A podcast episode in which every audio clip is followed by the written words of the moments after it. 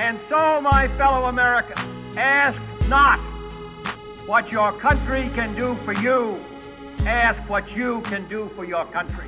My fellow Americans, welcome back to the Inspired Service Podcast. I'm Noah Scheinbaum. My guest today is Mr. Dominic Sale of the General Services Administration. Dom, welcome to the show. Thanks for having me, Noah. Good to be here. Dom, you've had a, a, a quite a career with a variety of different uh, service experiences. So, could you start today by just telling us a little bit about what service means to you? Service to me is having the opportunity to work to make people's lives better. I don't see it as a, a gift. I see it as a privilege. Um, you know, we who are able to serve the government uh, have this amazing opportunity to make a real impact. And I think that's what draws a lot of people to the government. Um, that's what makes us able to still recruit the best and brightest, even if we can't compete on pay sometimes. I think just the mission itself is so unique and broad for the federal government. So, uh, you know, I'm of the mindset that you come into this world, you got one opportunity to make it a better place. So you better get to work. Makes a lot of sense. Now, I saw you you went to school. You did your your uh, bachelor's at the University of Virginia. So you were always in kind of close proximity to Washington D.C. Do you think location had anything to do with it, or was or was this a passion of yours long before? So it's interesting. When I was a kid, my favorite school trip and what I really stuck out in my mind was this trip we took to Washington D.C. I always had a fascination with D.C. and the big buildings and just kind of the the gravitas of the place and also I grew up in a very small town in Western New York, so you know it was just just coming to a big city was exciting enough to me. But it's funny you, you mentioned the uh, geography. So I, I went from my small hometown to Charlottesville, Virginia for for college, and then I I say I got sucked into the gravitational pull of Washington D.C.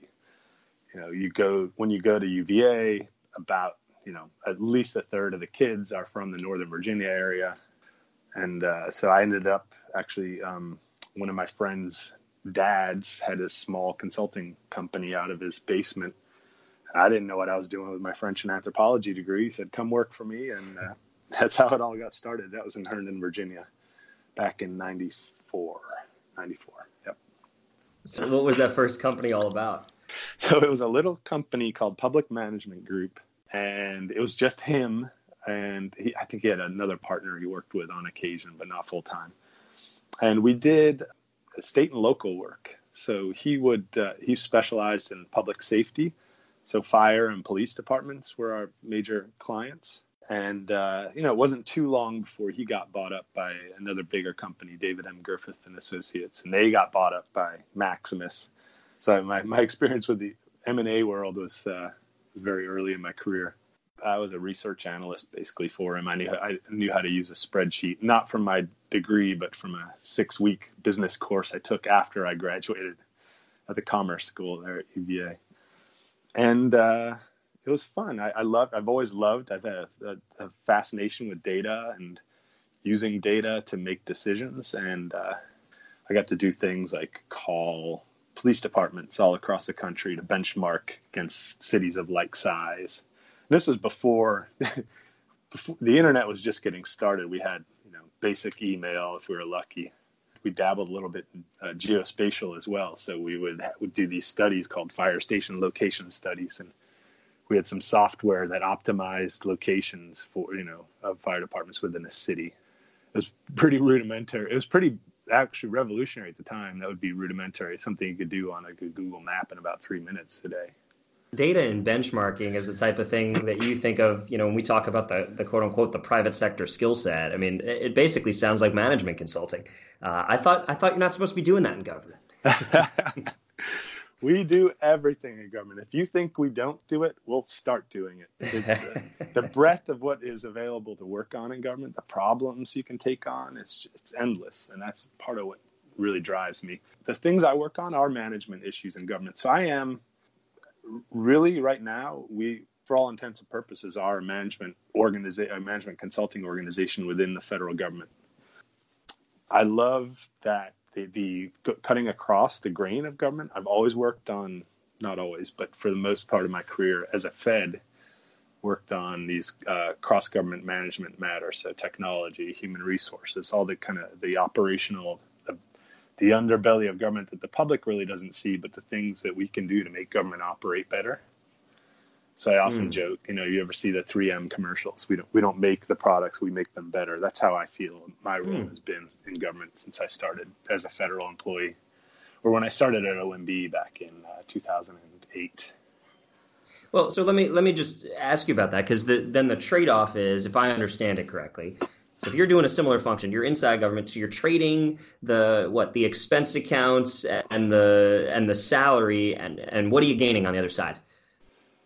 The satisfaction of being able to make a hands-on difference. Yeah, I, and and it's it's I sound I feel crazy saying that because the government is so huge, so vast that it's almost like dropping a pebble in the water sometimes. You can feel like there's just no way, no matter how hard I work, no matter how much I do, I'm going to see the difference I'm going to make. But then you look back, I've looked back over the past 10 years and see, and I say, wow, I mean, we've been frustrated. We joke about how we never get anything done, but we have accomplished a lot in technology in the last 10 years. I mean, to think that you know, cloud computing was a term virtually no one in government had heard of or uttered 10 years ago. And today it's a big part of how we run the government. I think it's, it's pretty cool. So I would love to hear, are there, what, are you really proud to have worked on? Or, or, what do you think has been a really kind of a landmark achievement that you all have been able to, to bring into existence over the last few years? So the coolest thing, the, the, the example I always bring up is something, uh, it's actually a few years old now, probably back in 2009 uh, we launched this thing called the IT dashboard.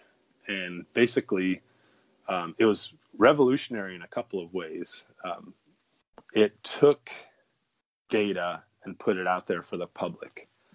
Uh, and we had to do this really quickly at the beginning of that that administ- of the Obama administration because we had, uh, you know, tra- transparency um, is great in concept, but in practice, it's really really tricky and to get things done you got to do them quickly before, the bureaucracy catches up. And that was the that was the case with the IT dashboard.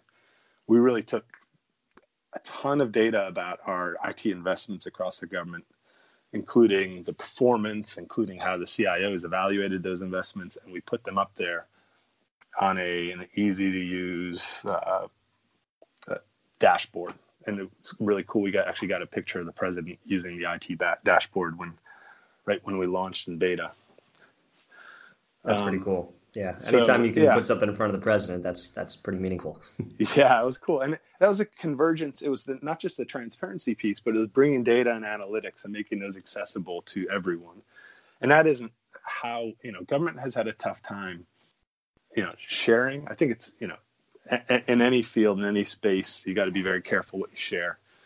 But it's not hugely it's not a huge incentive to the individuals in government to share data out there, but as a government as a whole, it can have a huge benefit on the economy and how people view government, uh, the perception. So, while it's probably in our collective incentive to be more transparent on an individual basis, it's it's pretty tough to pull off.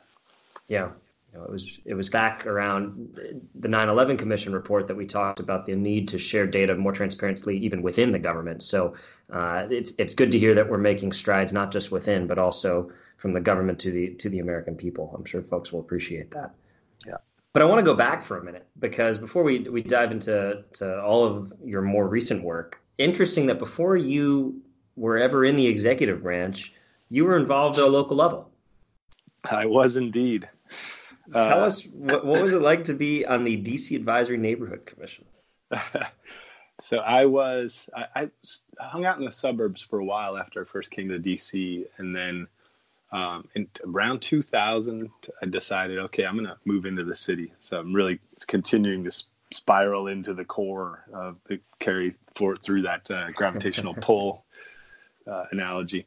So uh, I lived in a neighborhood called Mount Pleasant. Great diverse neighborhood with its you know a lot of cultural benefits. So it's kind of the crossroads of DC. we had problems. There were problems with crime. I think I had, I felt having come from growing, growing up in a small town and growing and then living in the suburbs I'd never been exposed to a lot of the things that that an urban environment brings to you. So it was a lot of things were new. They scared me, they thrilled me, but I, I could not get over the fact how people how complacent seemingly people were with the, the level of crime, cars getting broken into all the time, and and you know robberies, robberies at gunpoint, and that people who lived there had seemed to have accepted these things or accepted what it would what would be a normal level of that. Now, my perspective has changed a lot after having lived in the city for uh, half of my life now. But at the time, it really activated me. I said, you know, I, I want to bring these kind of small town sensibilities and expectations into this urban environment. And so I very quickly ran uh, for the ANC. I, was, not even there a, a, year yet, but I had made myself known on the local listservs, et cetera, and just going to some of the ANC meetings and I ran and I actually ran against someone. Usually, a lot of these, uh, at least at the time, a lot of these seats were um, were not competitive. You know, it's usually one person who decided to run. This is not the the jewel in the crown position in DC government. These are very very low level, nonpartisan elections. Anyway, I ran. I won. I had seventy percent of the vote. In that first year, I was the chairman, and I threw myself into this. I, this this was what I wanted to do. Um, it was you know it was exciting. You had a direct you know even though we didn't have any legislative powers, we did have advisory influence. We had a lot of influence on the neighborhood. So being putting myself in that position where I can help manage kind of public resources and, and represent the public was something that thrilled me. And to the point where 70% I seventy percent of the vote too. Yeah, the politicians would kill for that. How did you do that? I'm the only one who put up signs. I actually ran a campaign. I had, you know, went door to door flyers. Oh. Yeah, yeah. We had a small district. I mean, really, it's I'm, I'm, representing like three blocks of people here, and a lot of them were in my building. I had the benefit of having. I was also the president of my condominium at the time, so I think I would hope that I had a pretty good turnout from my condo. So that that may have put me over the top. I, love that because I think you know it's so easy to just start focusing on national, international affairs, right? The, the kind of the highest levels, and you're talking about at at, a, at the most local level, at the kind of the unit of of direct contact with people. What was your? I mean, what was it like being in that job? So it's one thing to run. Did you th- did you think you were able to to change anything, or was or was their complacency just kind of your uh, your naivete as an outsider to this situation? Uh, both. So I I actually got a, a, a couple things. Um, one was one of my priorities was to really operationalize this ANC, this this body. There were six of us. Um, it had really not. There wasn't a lot of structure to it, governance. So I was as the chairman the first year. I brought order to the meetings. I, we started using Robert's Rules of Order. Um, you know, we had structured agendas. Uh, I was trying to drive an agenda versus I think a lot of these ANCs have been historically very reactive, not proactive. so that's one thing. And that's one thing. That's a common theme throughout my career. Is I I cannot go into a place and not try to make it run better. And that's one thing I love about my current job is running operations for something like TTS. Is there's so many ways to kind of optimize the machine to have to maximize impact but with the the ANC, I um, did the the biggest issues I worked on. The one I was most, I would say, you know, looking back, obsessed with was crime. Mm-hmm. And I was doing a lot of reading out at, at the time on like the broken windows theory. Remember, this is a time when Giuliani had cleaned up New York City, and right, right. You know, in retrospect, my views have changed quite a bit. But I took on, you know, zero tolerance was one of the things that people talked about at the time. Uh, as, you know, this is how you don't tolerate any of the little crimes and the big crimes kind of go away um, with those. So that's what I was. I, I, put together this resolution. So our actions, we didn't we didn't pass laws or, or bills. You know, we passed resolutions to to DC government saying this is what we want as a neighborhood. And uh, through a very kind of red meat campaign, you know, getting kind of the, the forces you know, activated, I I shored up quite a bit of support for this resolution that in retrospect I would never never do today. Um, wow. It was basically you know it was broken windows in a in a in a resolution and it passed because one of the people, one of the commissioners didn't show up. It passed by three to two or something like that. Wow. So, so half the and, battle is just showing up. Huh? yeah, exactly. And I was, you know, there were those who hated me, and those were like, "Wow, that's exactly what we needed." It's, and it was it was polarizing. I, I, regret it because it was polarizing, and I don't think it's the right way to look at crime um, in this in cities today. I've learned a lot since then, and uh, but yeah, just the the whole it was very thrilling, but it was also all consuming. I would work; these are not paid positions, and I spent every free moment. I sacrificed my personal life hmm. really to do this, and I think that's something a lot of politicians do. They don't really get credit for. You, you really you give up your personal life. It's all about even the personal stuff, even those interactions with you know, people in the neighborhood. It's all it all becomes political in the end. Yeah. So I, that became so consuming. That was before I was a federal employee. And then I said, well, if I'm going to do this kind of stuff, I might as well get paid for it. And eventually ended up in the federal government and kind of checked checked out of all that this like uh, gadfly, you know, uh, local government uh, craziness. It's just it, it, just sucks you in, and it's hard to it's hard to know how to to um, regulate it. Well, you're you know you're working on something where the the impact is going to be immediately felt, right? And it's it's kind of right at home. Uh, yeah, yeah. So so I actually, I want to ask you about learnings from that kind of bigger picture. So here you were, you were you were a first time commissioner. You had you had come into this neighborhood relatively recently, right when you ran, and so oh, yeah. how did how does it make you think about kind of the value of outsiders versus insiders, not just in elected office, but but really in government, right? Where you have you have some people who have been looking at these problems for a long time, and maybe complacency is a risk, and you have some really well-intentioned newcomers who who um, you know may want to do a, a, a tour of duty or rotation, but you know you're gonna and and you gain something, but you lose something. What do you think is kind of the right balance between those two different folks? That's that's a really good question. I I think I brought some value. First of all, I helped people feel listened to that hadn't that who had been marginalized in this neighborhood. Having a contrarian opinion or kind of a tough on crime opinion was, you know, would in this neighborhood, it's one of the most liberal neighborhoods probably in the country, would make you somewhat of a pariah. You know, people just kind of keep their mouths shut. So I helped people give voice to people who did have an opposing opinion and for some real legitimate reasons. And I, I hope that, you know, it brought, just as we, uh, you know, today are bringing folks into the government who, who are come from industry, who have a different perspective, just bringing that, forcing that discussion to really look at, look ourselves in the mirror. Complacency comes really quickly and it's not, it's, it's just human. It's, it's the way society is set up. We, we can't constantly want to be in a state of chaos and flux, and sometimes people get comfortable.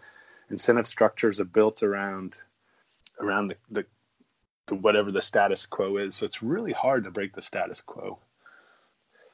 I don't know. I think it was good. I, I don't I don't regret it, but I learned a lot since then that you need to really listen to the people who have been in the situation. You can't assume they're they're they're dopey or they're lazy or they, they don't they don't understand because they do they do. Yeah. and this is this is a problem in you know this is this is kind of how people view the government in general. You know you get this this notion out there that the government and my dad even you know my dad tells me you know talks about these lazy government workers and you know you hear the one hear the stories about people watching porn on their t and their computers and that's you know it ruins it for ev- everyone that's just not the government I know. It's uh, people work hard in general. Yes, there are people who would take advantage of the, the system. It's really hard to get rid of a federal employee once they're in. But yeah, I don't know. Maybe I'm lucky. I've worked in places where I just I, I feel like I'll put put my government team up against any industry team. They're hardworking. They're focused. They love what they do. They're passionate. Yeah, I'm really passionate about this idea that you know you got to bring you, really have to look at all at things in all angles before you really draw any conclusions. And in the case where I ran, when I did the city government stuff, I ran in headlong. I was I was young and I think naive at the time. No, I, I think it's it's such an important point. And in many ways, I mean, what you what you're doing and what you've been doing is, you know, it's it's not preserving the status quo; it's finding ways to improve it. And so you know it's it's heartening to hear that that not only that that work is is happening in government, but that there are dedicated folks and dedicated entities focused on on doing just that. So hmm. I, I think that's I think that's great. Actually, curious if you could if you could tell us. I mean, you talked about the IT dashboard as something you're proud to have worked on. Are there have there been any uh, kind of hard fought battles that, that you guys had to really kind of push a boulder up a hill to get something to change, but were ultimately successful in in driving some reform? I think the whole notion. So, and again, I'm looking at this from the macro. It's not really one thing, but when we were talking, when I was in OMB, you know, the federal CIO was a new concept. Getting the federal government organized around like a strong central authority or uh, office was new. When I started at OMB in, in, the eGov office, we called it at the time, there were about you know, maybe 10 people tops. And by the time I left five years later, that had its own funding source, had quadrupled in size. You know, IT was clearly increasingly more important uh, in the over those five years and in the five years since the same trend.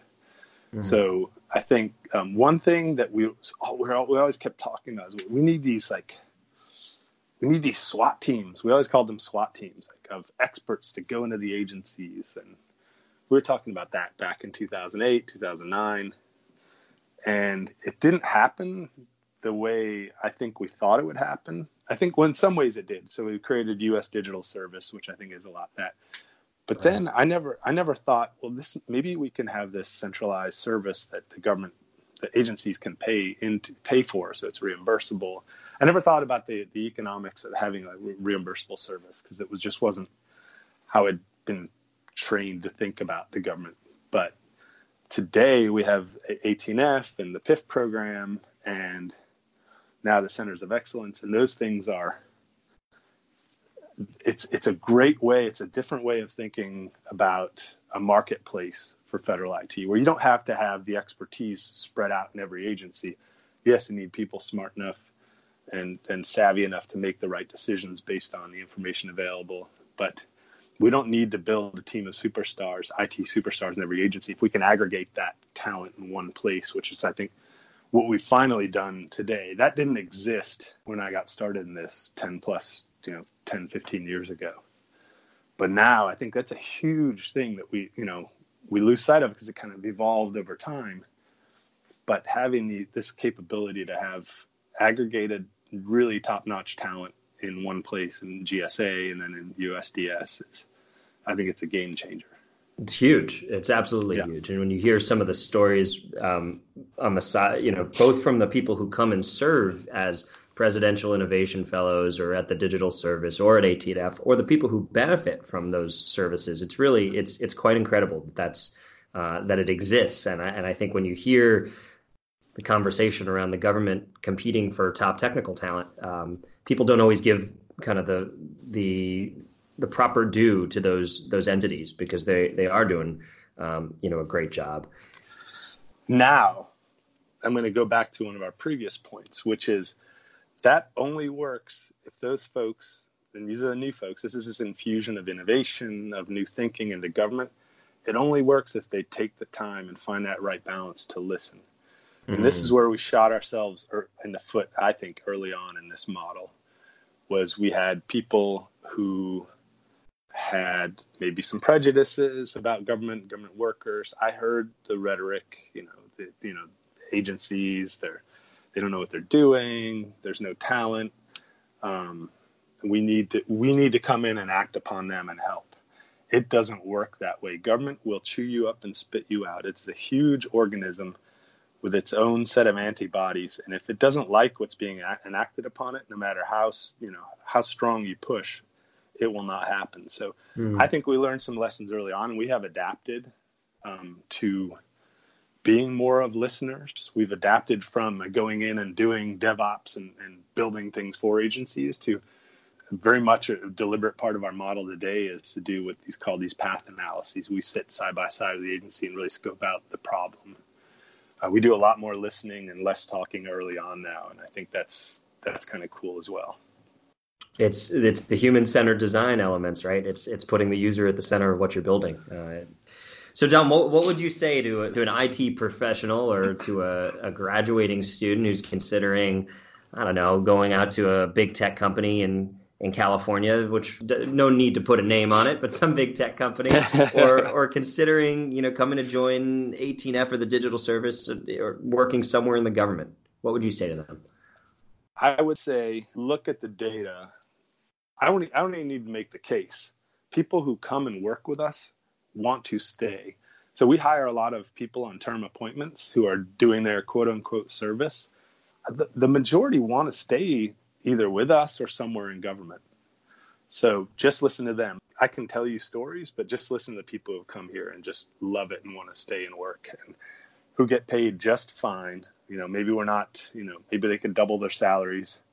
These aren't frankly people who are motivated by money. They're motivated by making a change. And you can do mm-hmm. that in the government. And and you can survive. Trust me, I survive in a government sa- salary just fine. I appreciate that. So to bring it bring it full circle, you talked up up front about you know service uh, maybe not being or public service not necessarily being the right way to characterize what it is you're doing. How should we be talking about serving our country? How would you like the narrative to go?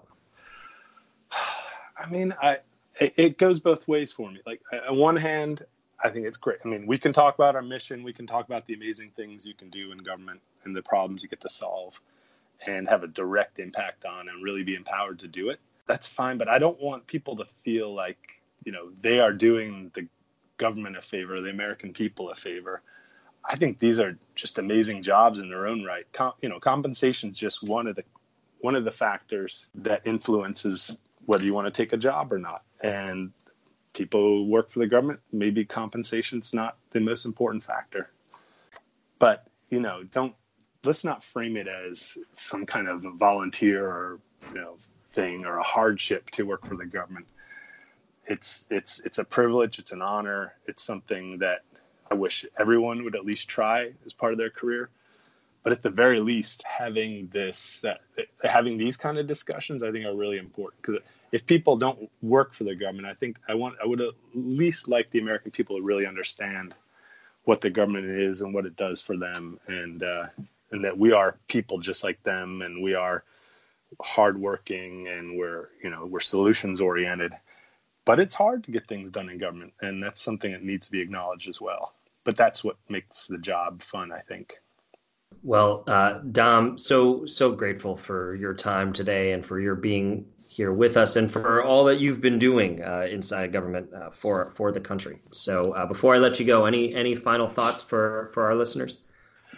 No, I think you're doing a great service here. I love that you're trying to humanize um, government employees. There are a lot of people out there uh, like me who just love it, and I don't, I, you know, we t- we talk, we think about leaving sometimes, but just the mission really keeps pulling us back in and our ability to make an impact. So if anybody out there listening is questioning whether they want to work for the government or not, you know, at any point in your career, give me a call or you know, let Noah know and I'll talk to you because uh, I think um, I've got nothing but uh, it's certainly been the best part of my career thus far. And I think it's going to go on for a bit longer before I try my hand in another sector. I love, I love the government.